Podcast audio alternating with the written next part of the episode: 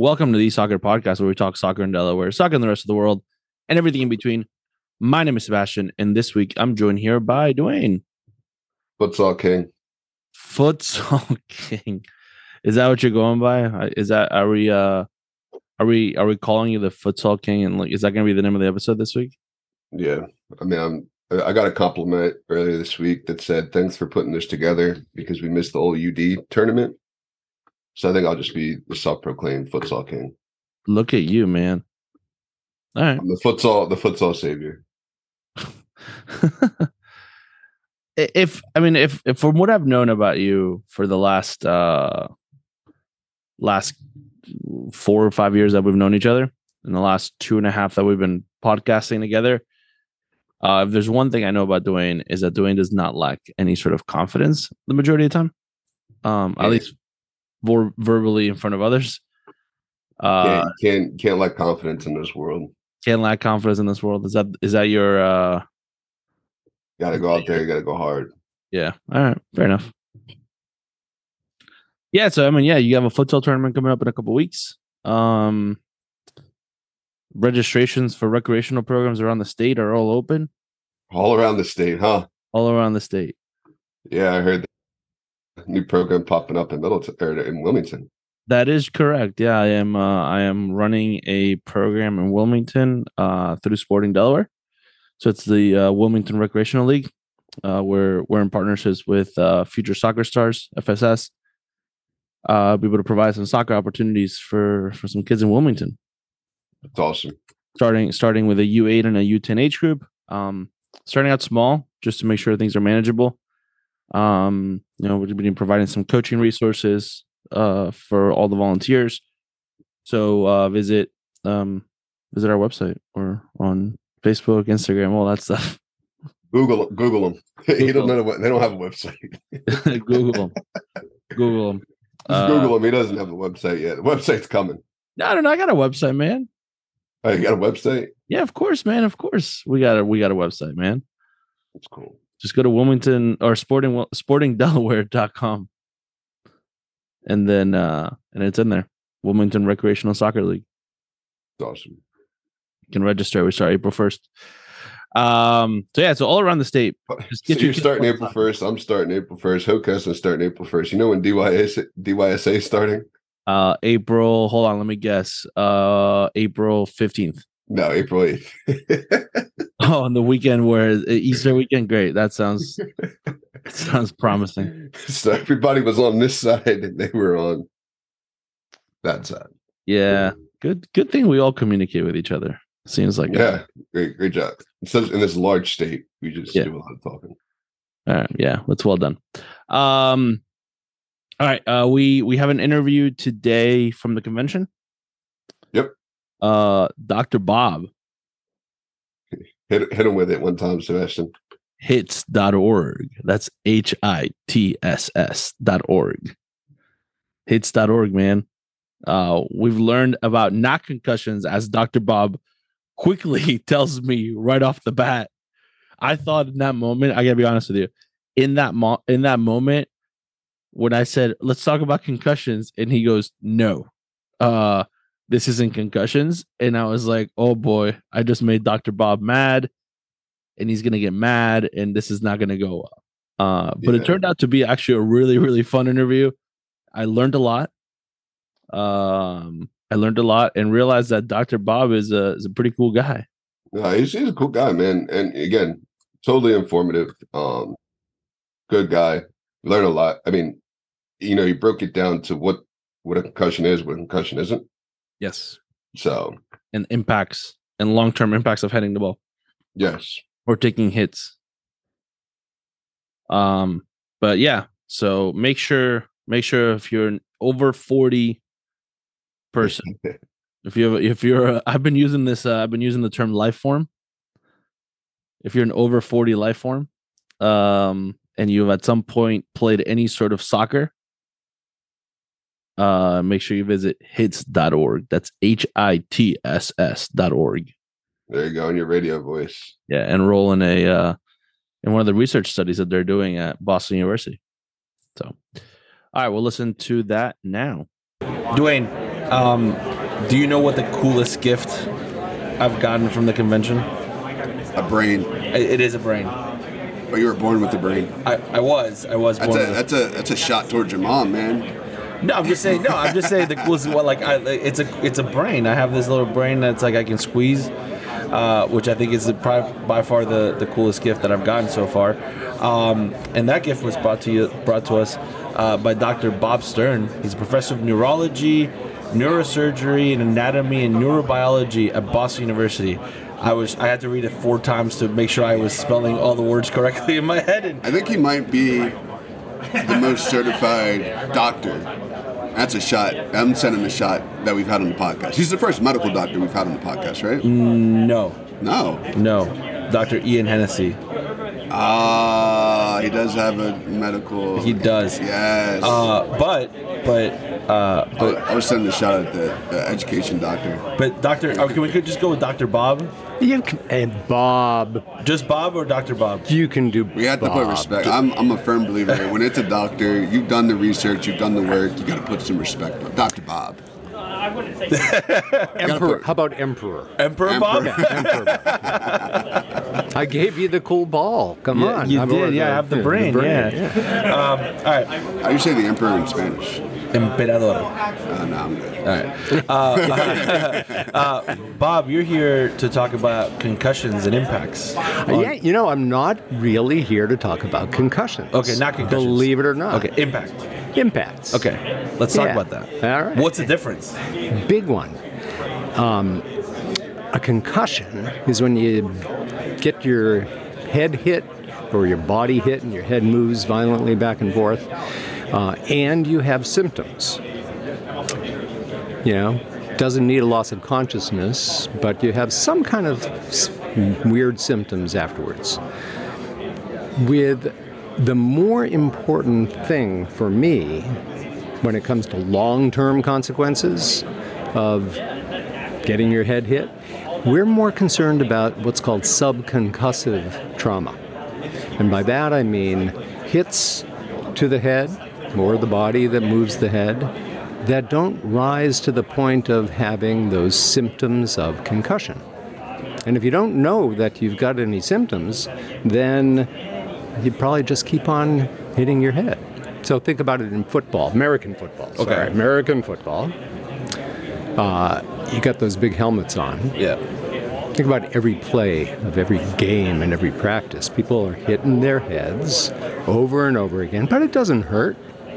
So in American football, I'm not talking about those gigantic hits that you know lead to people falling on the ground and having a problem coming back to their feet. I'm talking about um, those routine plays that have some impact to that brain that over time it seems to start this process in the brain that eventually can lead to destruction of brain tissue, spread of a disease in the brain called CTE, and later life problems with thinking and memory and behavior, and leading to dementia, where it gets in the way of daily life. That's American football. So why am I here? Yeah. Why uh, the heck am I here? We're not American football coaches, so why are you here? Not Yeah, I got confused. Wrong convention. now, uh, sadly, there's building evidence to suggest that there may be a problem with heading in soccer. Because that heading does similar types of things as those other hits that you might have in American football or in boxing, which is where this whole thing started.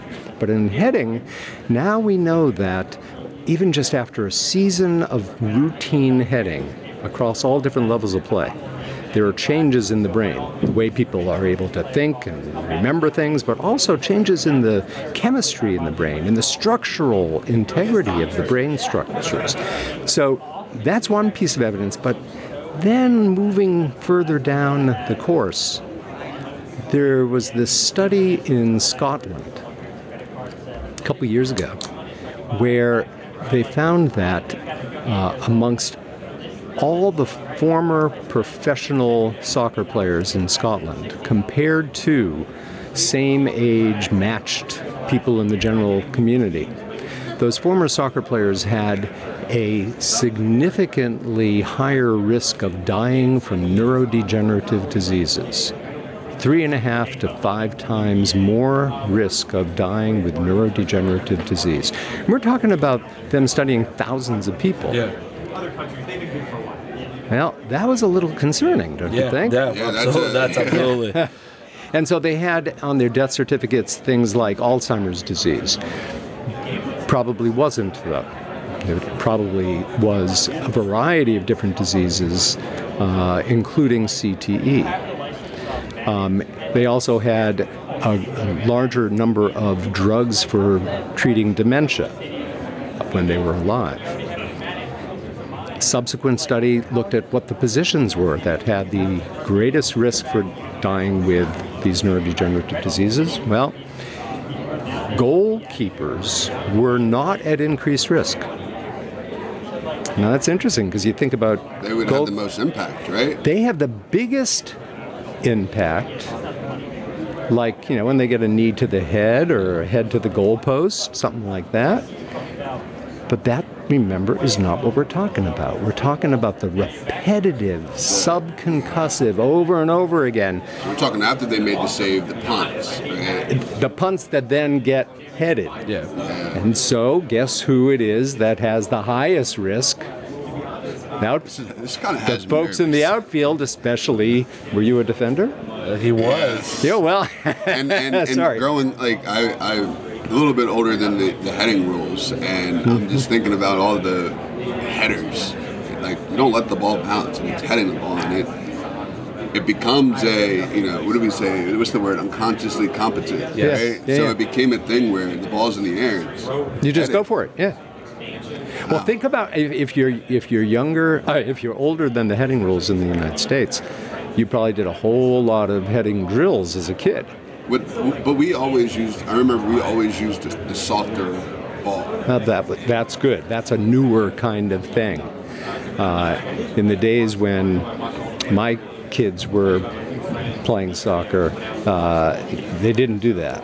Um, they used you know regular Good thing I don't train headers at practice because And, and, and so, in addition to defenders having the highest risk for dying from a neurodegenerative disease from the Scottish players, it was also the longest career that resulted in increased risk. So, that's one other kind of concerning piece of evidence. But good on that then there's been um, 15 uh, former players, I think 14 professional, one semi pro, who died after having either uh, dementia for the older ones, one ha- uh, two had ALS, Lou Gehrig's disease, um, and they all had chronic traumatic encephalopathy, CTE, diagnosed in their brain after they died.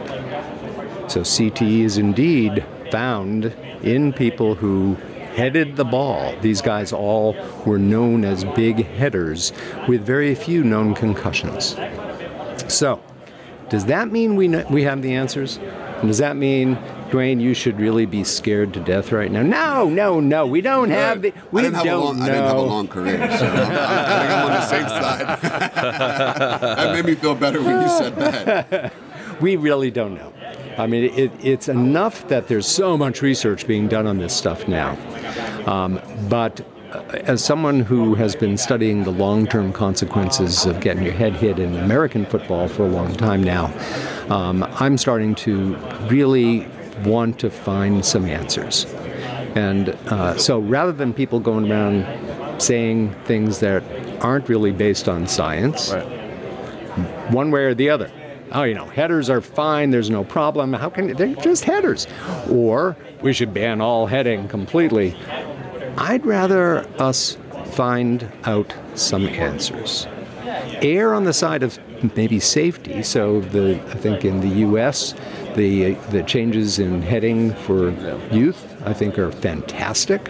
In the UK now, those changes are going Yeah. forth, which is also fantastic. Um, but we need to have some real answers about what are the specific risks that uh, those variables, those factors that increase people's risk for later life brain health problems. So let's talk about the research study that you're doing.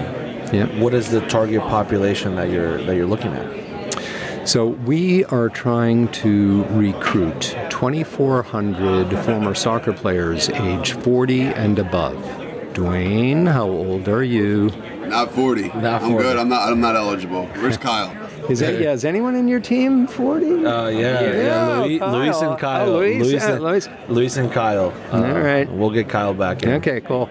So yeah, He heard the 40 part and ran away. He feels like he's still 15, but but uh, That's no, he's or over at least 40. he acts it, Yes. right? Yeah, yeah. Um, so, yeah, yeah, we're trying to get 2,400 former soccer players, age 40 and above, who played at any level. So we're talking about people who just played at youth level, or people who just played up through high school, never afterwards, or people who played through college, or people who then went on to more elite levels. We want everyone. And it doesn't matter whether people have symptoms or not, and it doesn't matter whether people know they had concussions or not. We want 2,400 former soccer players. We're also recruiting 2,400 former American football players, same deal. 40 and above, played at any level. Within the soccer group, we're doing something that is very, very long overdue, and that is we're studying women. And women have been unbelievably underrepresented in brain research when it comes to uh, sports related brain problems. And so we're recruiting 1,200 women. So half of the sample of soccer players are 1,200 women, age 40 and above, who played at any level.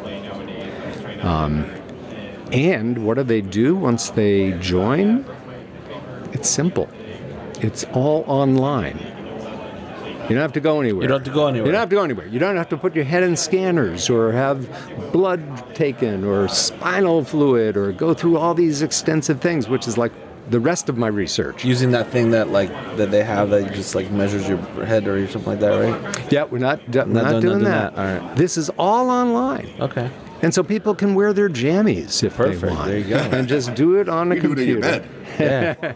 They have to do it on a computer, not a not a phone or, or laptop. You got to roll out of bed. You can you can bring your hotspot and do it on the side of the soccer field. If you're over 40. Well, well, you can for some of it you can't. Yeah. Um, so it's just a bunch of it's a survey basically. Okay. A lot of questions about your playing history, your medical history, all that stuff, and then a bunch of questionnaires about how you're doing. And then some brain games, some com- computerized brain games. Um, that's where you have to be on your computer. I don't like those. You know, I, so like, because I failed the concussion test without having a concussion. so the baseline test I had to keep retaking Oh man. because I couldn't meet the baseline. I was just like, I don't get it. How do you fail a baseline test? It's not a failure. They shouldn't have said that it's a failure. That's crazy. Maybe take it like three times. But yeah, so it's it's an easy thing to do, and it's a way for people to help us find answers. You know, instead of um, talking about it and fearing things or not thinking about it, this is a way for people to actually contribute to the science by just doing this online assessment. So it's called. What is it called? HITSS How do you spell it? H I T S S. You're cheating. You looked at your. I did. You I did looked look at your I squeezy, look at- squeezy I, brain. I, I looked at the brain. It's looking all this swag. I looked at the man. brain. So go to. Um, this is my little pitch. Okay? for it. All All right, right, you here's got, the we pitch. love marketing pitches. All right, I can I can use my radio voice. There you go. All right. Perfect. So uh, everyone out there, go to hitss dot org, dot org. Please go to that website and you can read all about it, and you can. Uh, then decide whether you want to enroll. And then you push a button. Enrollment just takes a couple minutes, and then you can do the online survey over a two-week period if you want. Spread it out. Um, we need everyone. Again, age 40 and above, played soccer or American football at any level, youth, high school, college, beyond, women and men, go to hitss.org. Now we're getting a, so much wonderful support from some pretty cool people who I think you might know. Um, people who are our ambassadors, these people who um, give of their time and their social media to help us reach out and, and spread the word. People like Alexi Lalas, people like Brandi Chastain, Taylor Twellman, Linda Hamilton, Shannon MacMillan, Amy Griffin, Kim Maslin-Kammerdeiner, Bruce Murray, Gina Lewandowski, Brian Dunseth, Skye Eddy, Yael Averbuch. All these people are on our website. They have videos of you know, why they're supporting this stuff, why it's important. This is a big deal, folks. And so please go to hitss.org, H I T S S, for Head Impact and Trauma Surveillance Study.org, and uh, sign up to help us answer some of those questions. I mean, I think that's huge. When you when you say Taylor Twellman, I mean, we all know why his career was cut short, right? Because of head, repeated head injuries. So I think that's huge when you have people like Taylor Twellman, and then you have some names that you know we know, but we some that we don't know, but you know they played varying levels of the game. They played for various careers. So I think that's very important that you have, you know, and like you said, youth, college, pro, high school, all those different levels to be able to really get that study. Yeah, it's pretty amazing. When we were, this is a grant funded by the National Institutes of Health. And when we were submitting the grant application, these things were really competitive. When we were submitting the grant application, I was so unbelievably thrilled, honored that there were 40 former members of the women's national team. Those big years. Yeah. The ones who put Got- Ameri- got a American couple- soccer Yeah. Got on some the memorabilia in, in some uh, areas, right? Yeah, some yeah. World Cups, some Yeah, Olympics. just a few things. They're like, you know, things, what? right? Oh, soccer? We played that in the United States? 40 of those unbelievable women signed a letter of support for this project because it's so important. So, when you talk about a research study this big and this extensive, um, what goes into you know once you have the 2400, um, what goes into then assessing and, and, and uh, breaking down all the data, and then how long how long does it take to put all that together? and it, I think that's the I I'm always fascinated when I when I when I see research studies because I it, the time it takes. Yeah. Um, so what what does that process look like? That's a great question. Um, and believe it or not, we're hoping this is a longitudinal study. In other words, people do it once, have Yeah. come back one year later, Yeah. and do it another time, and then keep doing it year after year. Well, and also every year you're going to get new people that are turning 40. Right? Well, that's So right, exactly. yeah. So we're going to keep on adding about new like people. 12 years, you might get me. There you go. oh. and what about Luis? Oh, he, he Yeah. disappeared. Okay. Um, so, yeah, so we're going to be analyzing data along the way because we're going to be able to get to our initial baseline recruitment goals, you know, hopefully in a year and a half from now, two years from now, before we complete the five years of the grant um, and we'll start the analysis. And then, you know, as people fill out these things online, it goes immediately into this incredible computer database. And fortunately, I get to play with some brilliant folks uh, at uh, BU School of Medicine and BU School of Public Health um, who are data analysts, database managers, and then biostatist- biostatisticians, who are the folks who do the actual analysis and know how to understand risk and epidemiology. And we've got on this study uh, something called an exposure scientist, uh, you know, a doctor of in public health whose focus is exposure science, like what, you know, how many cigarettes does it take to lead to something? How about lead paint? How about you know, air pollution. Those are the things that exposure scientists look at. Well, this is considered an exposure. It's an exposure to repetitive head impacts, these subconcussive blows from, from heading. And so all of these people, all my colleagues, including folks from the University of California, San Francisco, who are part of this, all will continue to keep coming together to look at the data, do all the statistical analyses, answer specific questions about risk, and then publish the papers one after another to try to address some of the critical questions like Does it matter what age you start? Does it matter what position? Does it matter what level of play? Does it matter what era of play? Like if you played in the 1950s, Oh, is I that think the different? era. I think the era definitely has a bigger. I think that. I think you'll find out the era had a different, a What do you impact. what do you think the impact of it's going to be? I think that you'll see that. I think it depends on the on the depends on the area you're talking about. Talking about. I mean, I feel like older. I mean, I feel like they headed the ball a lot.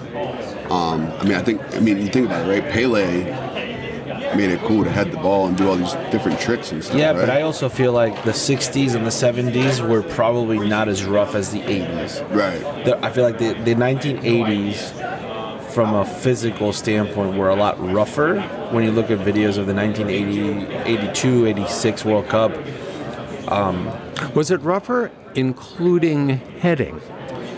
What do you remember about that? But that? also, so I don't I don't remember much about the heading. yeah, so you uh, don't. You know But you why? think about the substitution rules in the '60s, though, right? You, they, substitutions were popular; like they Right. weren't common. So the players that were playing were playing all the time. So they might. I don't know, it's going to be interesting. do you know anything about the ball in the 1960s and They were 70s and It 80s? probably wasn't. A, it wasn't a real soccer ball. They were heavier. They were, they were heavier. It a little heavier, and if it rained, they were something like 10 times heavier. Yeah. Oh my god! They were made out of leather. Yeah. Ah. And they were bigger.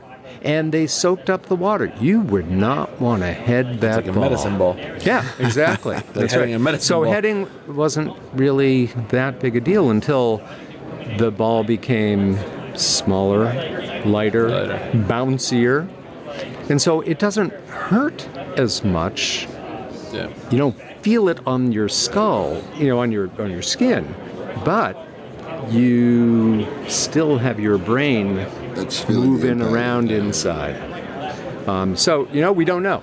That's one of the things we're going to be checking. It'd be interesting to see futsal, right? Because futsal's a little heavier ball. It doesn't really go in the air as much. There's no heading. There's no heading though. There's really no heading. Yeah, there's no heading. uh, indoor soccer. So There's, Yeah, yeah. there's no heading. Yeah, there's no heading. Um, and then what about women versus men? You know, there's a lot of research out there, first about concussions in soccer, with women having much greater numbers of concussions. Those are the system, the symptomatic uh, blows, where people have symptoms and neurologic problems right away. But just from heading, now there's research to show that women have greater immediate changes in their brain without concussions, but just from routine heading. Some of the, the, the hypotheses are that women have uh, weaker um, neck strength. And so whenever they do head the ball, their heads move more, and that rapid movement results in a greater change in the brain. So we don't know that. So we don't. We need to find out these things. Um, and what about other factors like um, uh, other risk factors for other brain diseases, like vascular risk factors, people who have hypertension or um, diabetes? What about um, social determinants of health disparities um, that can have an impact on so many different conditions? So we're looking at all that stuff. But the only way we can do it and answer all those types of questions people is to up. have people Gotta to sign that up. 2400. 2,400 people or more.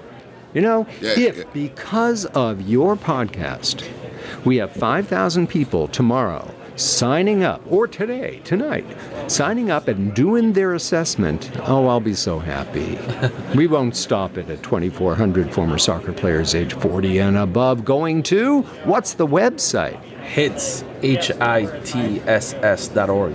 You got it. I did. That's right. So, Bob, before we wrap up, um, I'm, we're always curious when we have guests on as to why they do what they do. So, why do you do what you do? Like, why? How? How What's, did you? what's get, your why? Yeah. How did you get to the idea of the the brain and, and studying the brain? Oh. Shoot! How many hours is this thing? We have a, we have another interview in, a, cou- in like 20 minutes. So. Um, you know, the brain is the most interesting, most complex thing in the universe. It is what makes us who we are, makes us us. It is responsible for everything we do, everything we think, everything we move, everything we feel, everything. That's pretty cool. And then if you hurt it in some way, and my area has mostly been neurodegenerative diseases or long term problems uh, later in life, if you hurt it through any of these things, and the brain starts to be destroyed in some way, all kinds of interesting things can happen. Now, interesting from a scientific standpoint, and horrible from a personal standpoint. So I was an Alzheimer's, still am an Alzheimer's researcher. I've been for many, many moons. And that's one of the most um, horrible, sad diseases. Robs people of um, really who they are. And it's not just the patient, it's the family, Family members. members. Um, it's this whole system. Well, CTE is a very close cousin to Alzheimer's disease. It's in the same, uh, same kind of group of neurodegenerative diseases, but people hadn't studied it.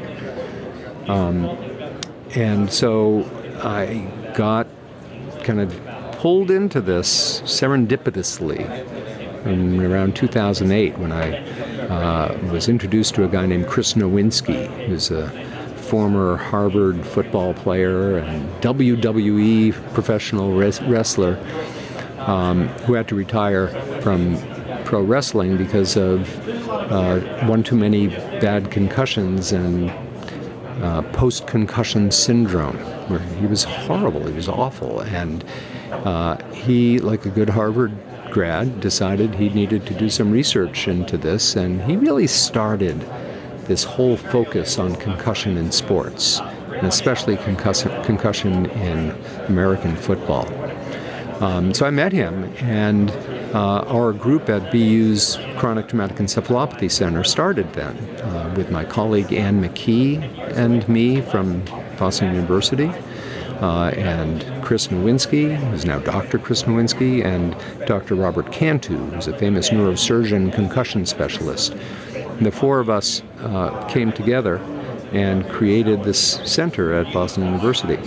And uh, from then on, I've been learning more and more about what we need to learn more and more about. In other words, the more we think we're learning, the more I realize there's so many more questions ahead. But to really get to your to your, your question, my interest in it is because um, it's scientifically interesting and it is a public health issue.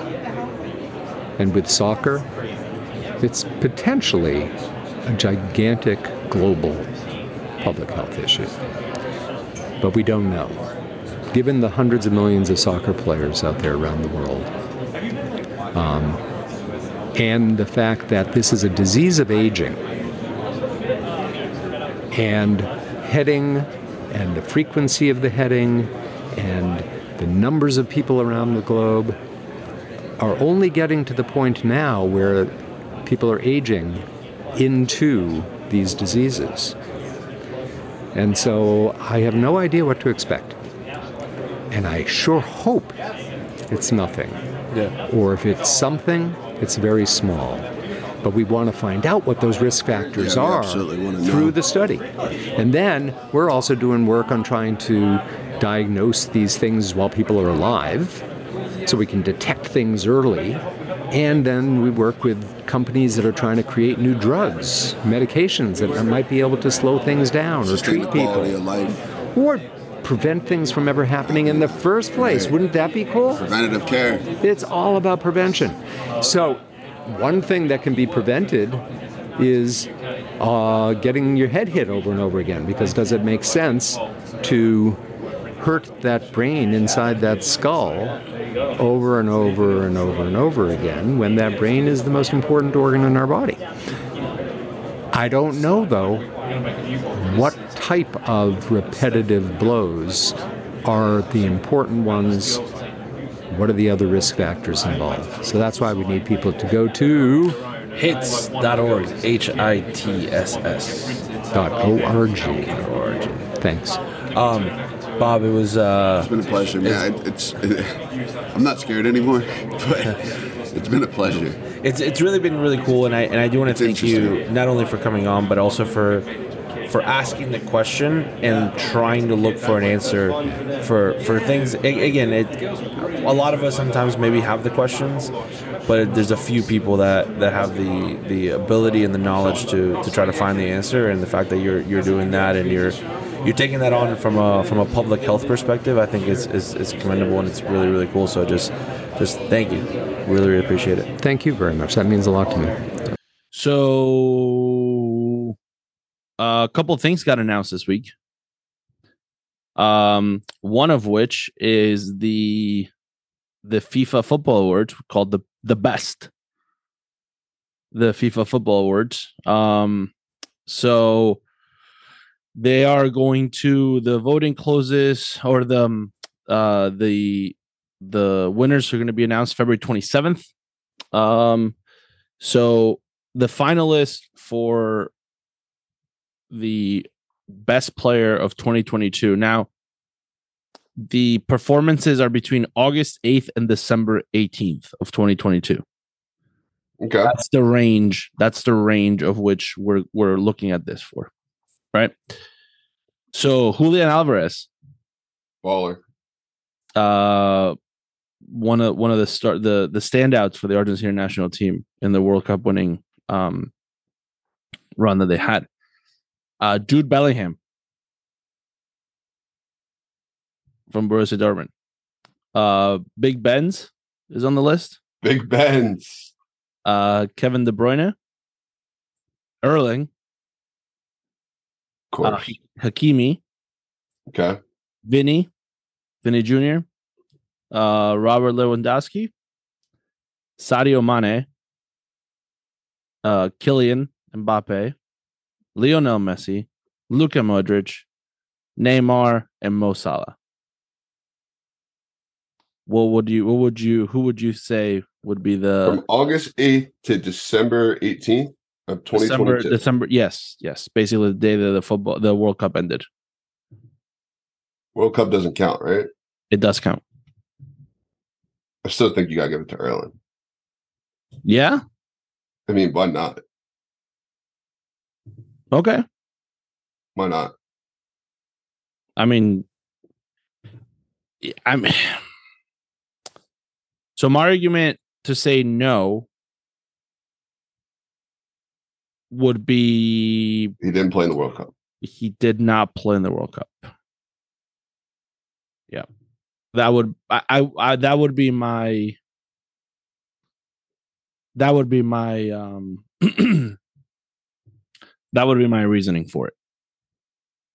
If I had to give you if I had to give you a reasoning for for the idea of why not, um, it would be it'd be that.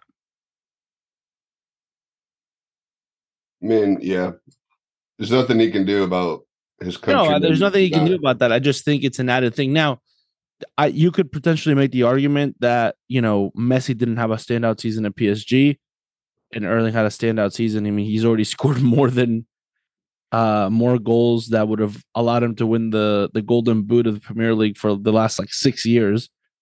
Yeah. and there's still like 20 games left. So, um, I- I'll give you that. I I don't know. It'll be definitely it's it's interesting. I don't I'm not sure what the answer is. Um I, but I do think it should be between if I had to my thought would be that it's somewhere between Mbappe, Messi, and Erling. I think you got to. I mean, Erling, what he's done in the Premier League as a young kid, baller in his first year. in his first year, fantastic, magnific, magnifico. So I mean, and and I will say that Mbappe, like, again, scores scores a hat trick in the World Cup final, scores a fourth goal in the PK shootout, and his team still loses. So like, even for him, I think individually, I think it was it was an unreal. Individually, he's a great player, but Yeah. I think that from a standpoint of impressive, Erling. Yeah. All right, so that's the best men's player of the year. Best men's goalkeeper. Andre Blake. Unfortunately, Andre Blake is not on the list. Uh, sorry, sorry to burst that bubble for you. Uh, but he is not on the uh, he's on the list. Uh, who is on the list is uh, Alisson Becker, uh, Yassine Bounou, uh, Courtois, Ederson, and Emi Martinez. I mean, I it, it's it's got to be Emi Martinez to me. For me, like it's got to be he makes two unreal saves, one at the end of the Australia game that would have made the game 2-2 and one against uh not only that, he saves the PKs against the Netherlands. Um saves the PK in the World Cup final, makes a fantastic save with his leg in the World Cup final that would have that would have given France a World Cup right there and then. Um, so I mean, it, it's got to be it's got to be Emi Martinez for me. You, I, you know, I'm right, and I think that's why you have silence. That's why you're in full silence mode right now, is because you know I'm right. I would say give it to the player. I would say give it to the player that Erling Haaland scored the most goals on between August eighth and December eighteenth. What do you mean? Uh, whatever keeper he scored the most goals on in that time span. It's like Messi gave out the six hundred bottles of beer. yeah. That's what I would do. Um. All right. Uh, f- best men's coach. Pep. Pep is on there. Um, Regragui from Morocco, from the Moroccan national team, is on there. For he was able, what he was able to do. Lionel Scaloni, the Argentina national team. Didier Deschamps from the French national team, and then Carlo Ancelotti from Real Madrid. Um, I think that's hard when you put in the national teams. I think that's hard because what Didier Deschamps did, most managers don't get to do that.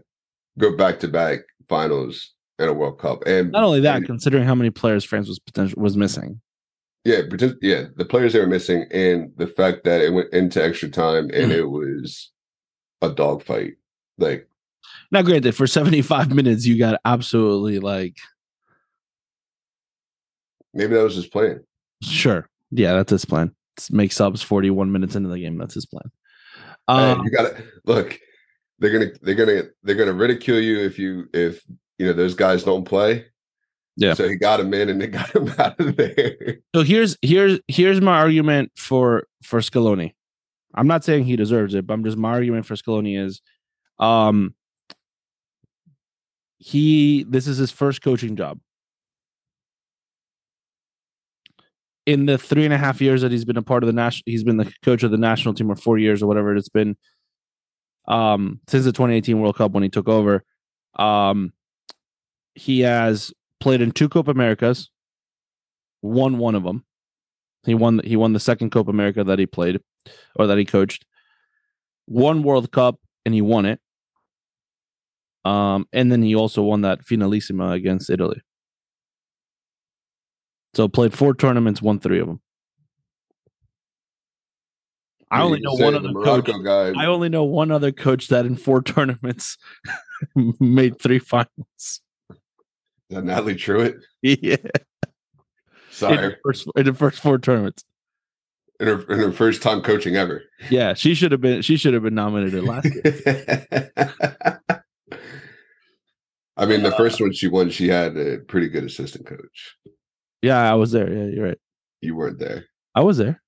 Not for her first final. You weren't there. Not for the final, but I was there for the Okay. tournament. I was at the tournament too. Okay, Oh. I was I was rocking with the 13s, but uh, Um, that yeah. was the that was the final where they said we can't get a free win. that's right. Yeah. Um. Yeah, I don't. I don't know. Just that one. I mean, I think I mean the Morocco coach did the most with Yes. the least amount of time, so I could see where he would get it because I mean that does make a ton of sense, right? You you Yeah. did the impossible, Yeah. except for winning it. But um we'll go we'll go the other way for the women's side. Uh women's coach uh Sonia Bompastor uh from olympique lyon. Emma hayes from chelsea. Uh bev priestman canadian national team. Uh pia from the brazilian national team. Uh martina Voss-Tecklenburg from the german national team on Stocklenberg, she should get it just for her name. I like. and then uh Sarina Wiegman from the England national team. I feel like it's got to go. von Stocklenberg, No, I mean she has a great name. the thing is, this is after the the women's Euro, technically. But what Wiegman was able to do with an England national team was was pretty impressive. You're sleeping on von Stocklenberg. Um, um, all right. Uh, best FIFA women's player. Uh, there is a long list of players. So, um, Bon Bonmati from Barcelona, Debinha from North Carolina Courage, Jessie Fleming, uh, from Chelsea, Ada Hag- Hegerberg from Norway from Olympique Lyon, Sam Kerr from Chelsea, Beth Mead from Arsenal, uh, Miedema from Arsenal as well, in the Netherlands national team. Alex Morgan, the only U.S. representative here from the former Orlando Pride, now San Diego Wave. Uh, Is it or does she though- play for like a new team every year? yeah, uh, She's for been moving around a lot. she has from uh, Wolfsburg, Alexandra Popp from Wolfsburg as well, Alexia Putellas uh, from Barcelona, who was uh, the Ballon d'Or winner, Wendie Renard, uh, center back from Lyon, Keira Walsh from City, now in Barcelona, and then Leah Williamson from Arsenal. Arsenal coming in with uh, with That's who you should be supporting, Fields. The Arsenal women. man, you're just any chance you get to Oh man, I love Arsenal fans. Um, I, I don't know. I think Miedema is a is a great striker. Um, but I also know that Alexi Putellas, even though she got hurt, uh, is fantastic. Uh, so is Sam Kerr, for that matter, and and Jessie Fleming. So, uh, good option. That's a strong list. I mean, It's a very strong list. the men's list was strong. The women's list, I think, is stronger just because I think there's been a rise Yes. of competition and exposure. So I think that you know that's that's huge. Um, I made a mistake. Alex Morgan was not the U.S. the only U.S. representative. The other U.S. representative is Alyssa Naeher, who was nominated for the women's goalkeeper.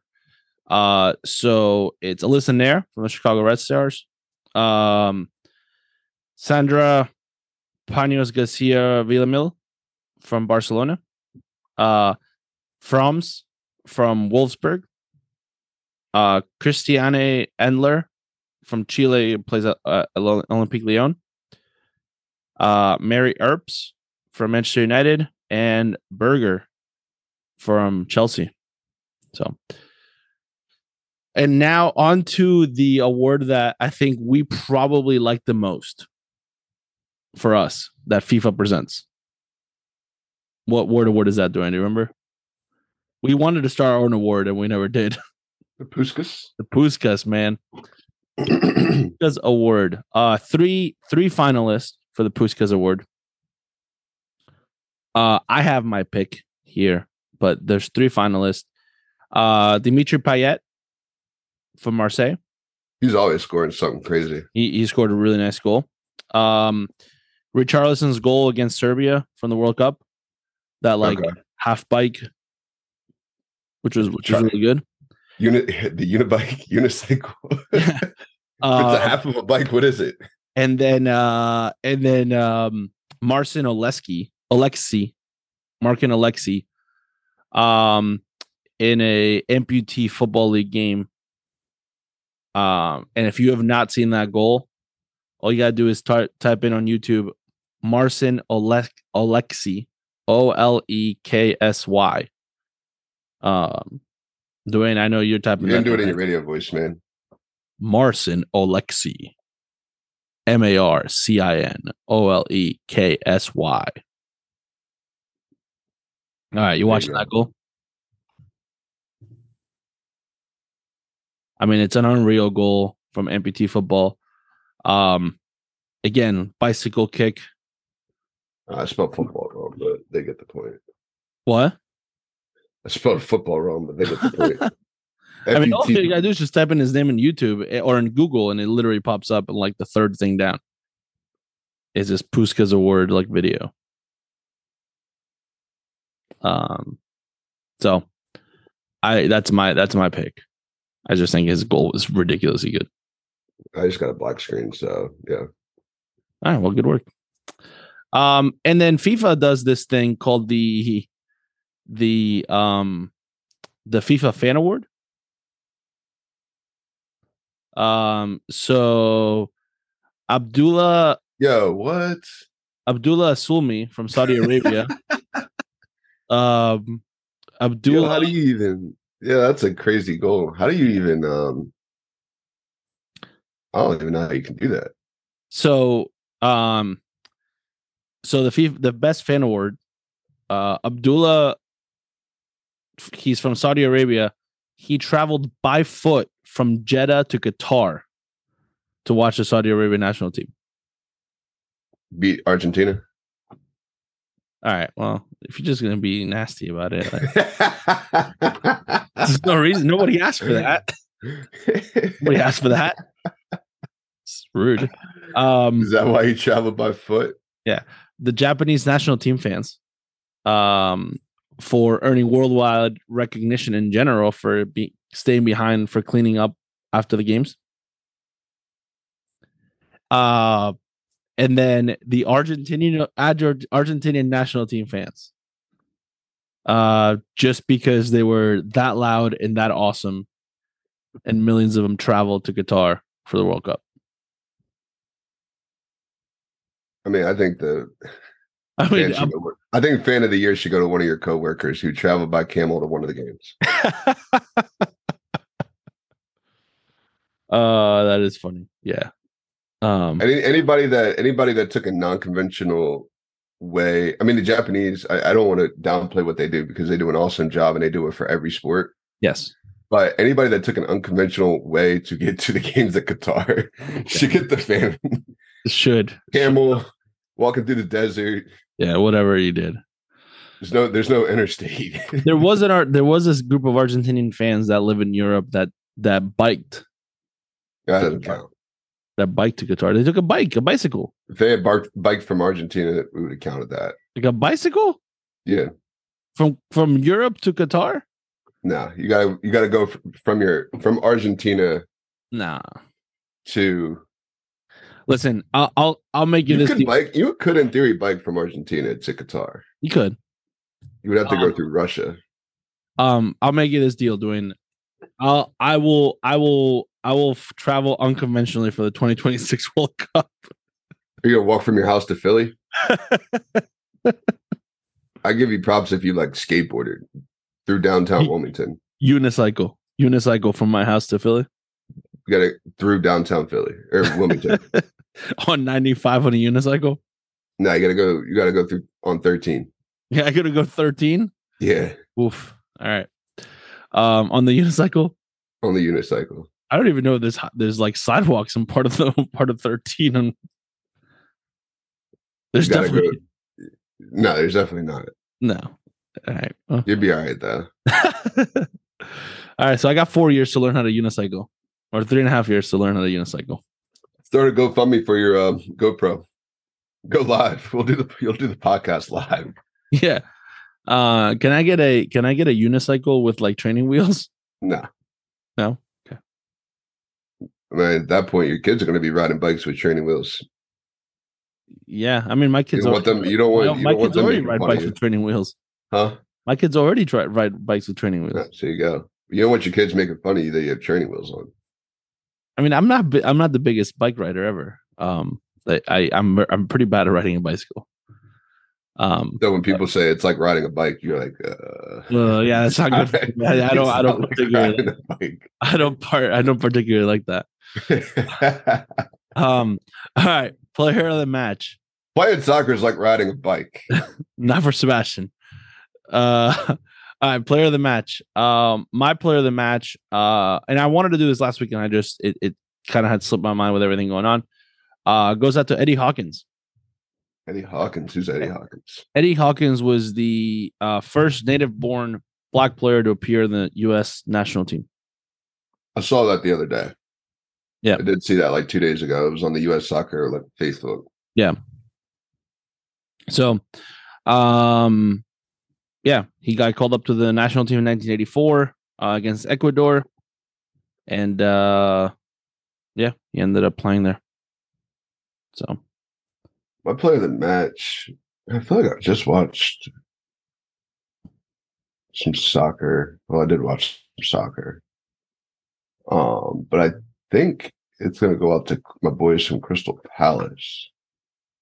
by the way, in FIFA 23, I am now managing Crystal Palace, So am I. who in the who in the year who in the year that I was in a different team in Argentina was relegated to the championship. So I'm in the Oh, championship no. and I get promoted. No, we're playing. My, my Crystal Palace team is playing Champions in the League. Champions League, and I'm struggling because I ran out of some money because I had to like, you know, I got a bunch of 70s, so you need some 80s. Yeah, So you had to buy a couple guys, but um, I'm kind of struggling in the Champions League because you know you need the depth to go Champions League, Premier League, FA Yeah. Cup in January. So yeah, we're struggling. I'm gonna give it out to my boys from Crystal Palace though.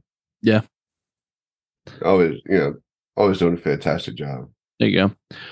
On this day in soccer history, Notice we didn't say Ronaldo who scored four goals yesterday. We did not. Yeah, I know. First hat trick, like fastest, fastest four, not hat trick, uh, fastest uh four goals that he's. I think he scored or something like that. No, it wasn't the fastest, but he scored four goals. Uh, first time in the history of that club that anyone scored four goals, something like that too. Like I read, he's also now the player with the most amount of hat tricks ever. Um, at like sixty-one of them. Um, and 31 of them he did it after the age of 28. So it's just nuts. Um, all right, on this day in soccer history, February 10th, 1996. Uh Ivano Bonetti uh was playing in Italy. Um and he decided to pay half of his own transfer fee so you can go play at Grimsby Town. Yep. Um, but on February 10th, they lost to Luton Town. And uh uh you know, a, a month before they had beaten Luton Town 7 to 1. And now they had lost to them 3 to 1 or 3 to 2. So uh the manager, Brian Lewis, confronted the former Juventus player. And uh because of the lack of effort and stuff like that, and uh um and the confrontation kind of ended when uh when Brian Lewis decided to throw a plate of chicken wings at Bonetti and he broke his cheekbone. Why waste a good plate of chicken? and this, and but it, but that's different in this time where it's chickens at a high price. Yeah. Is it chicken or eggs? I don't know. But, well, both. Both. But no one's complaining about. Everybody's kind of sucked it up now with the chicken. Oh.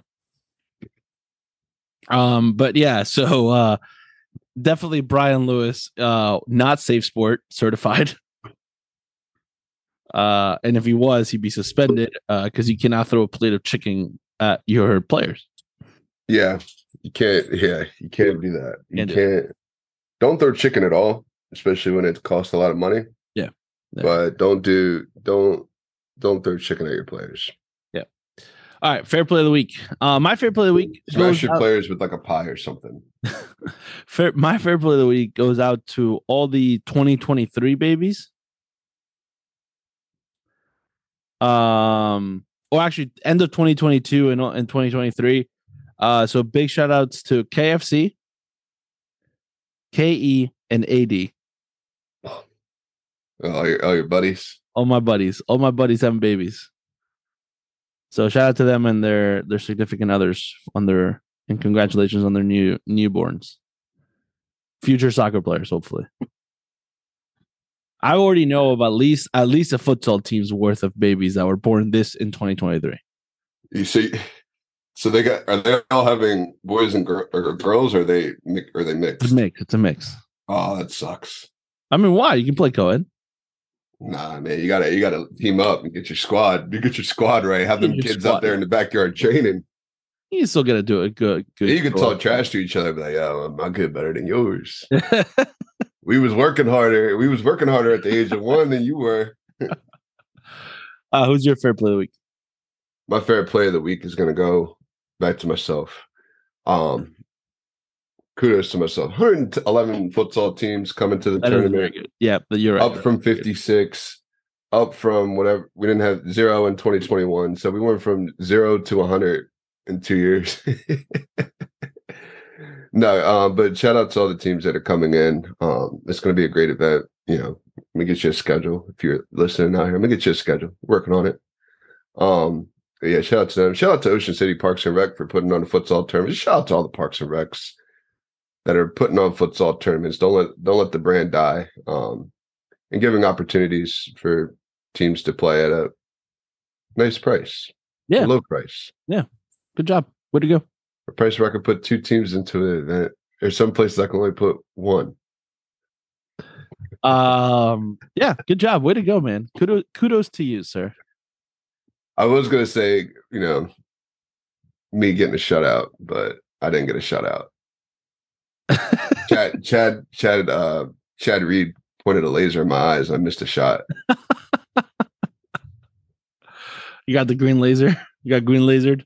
Dude, he was just like I was like, oh, missed one.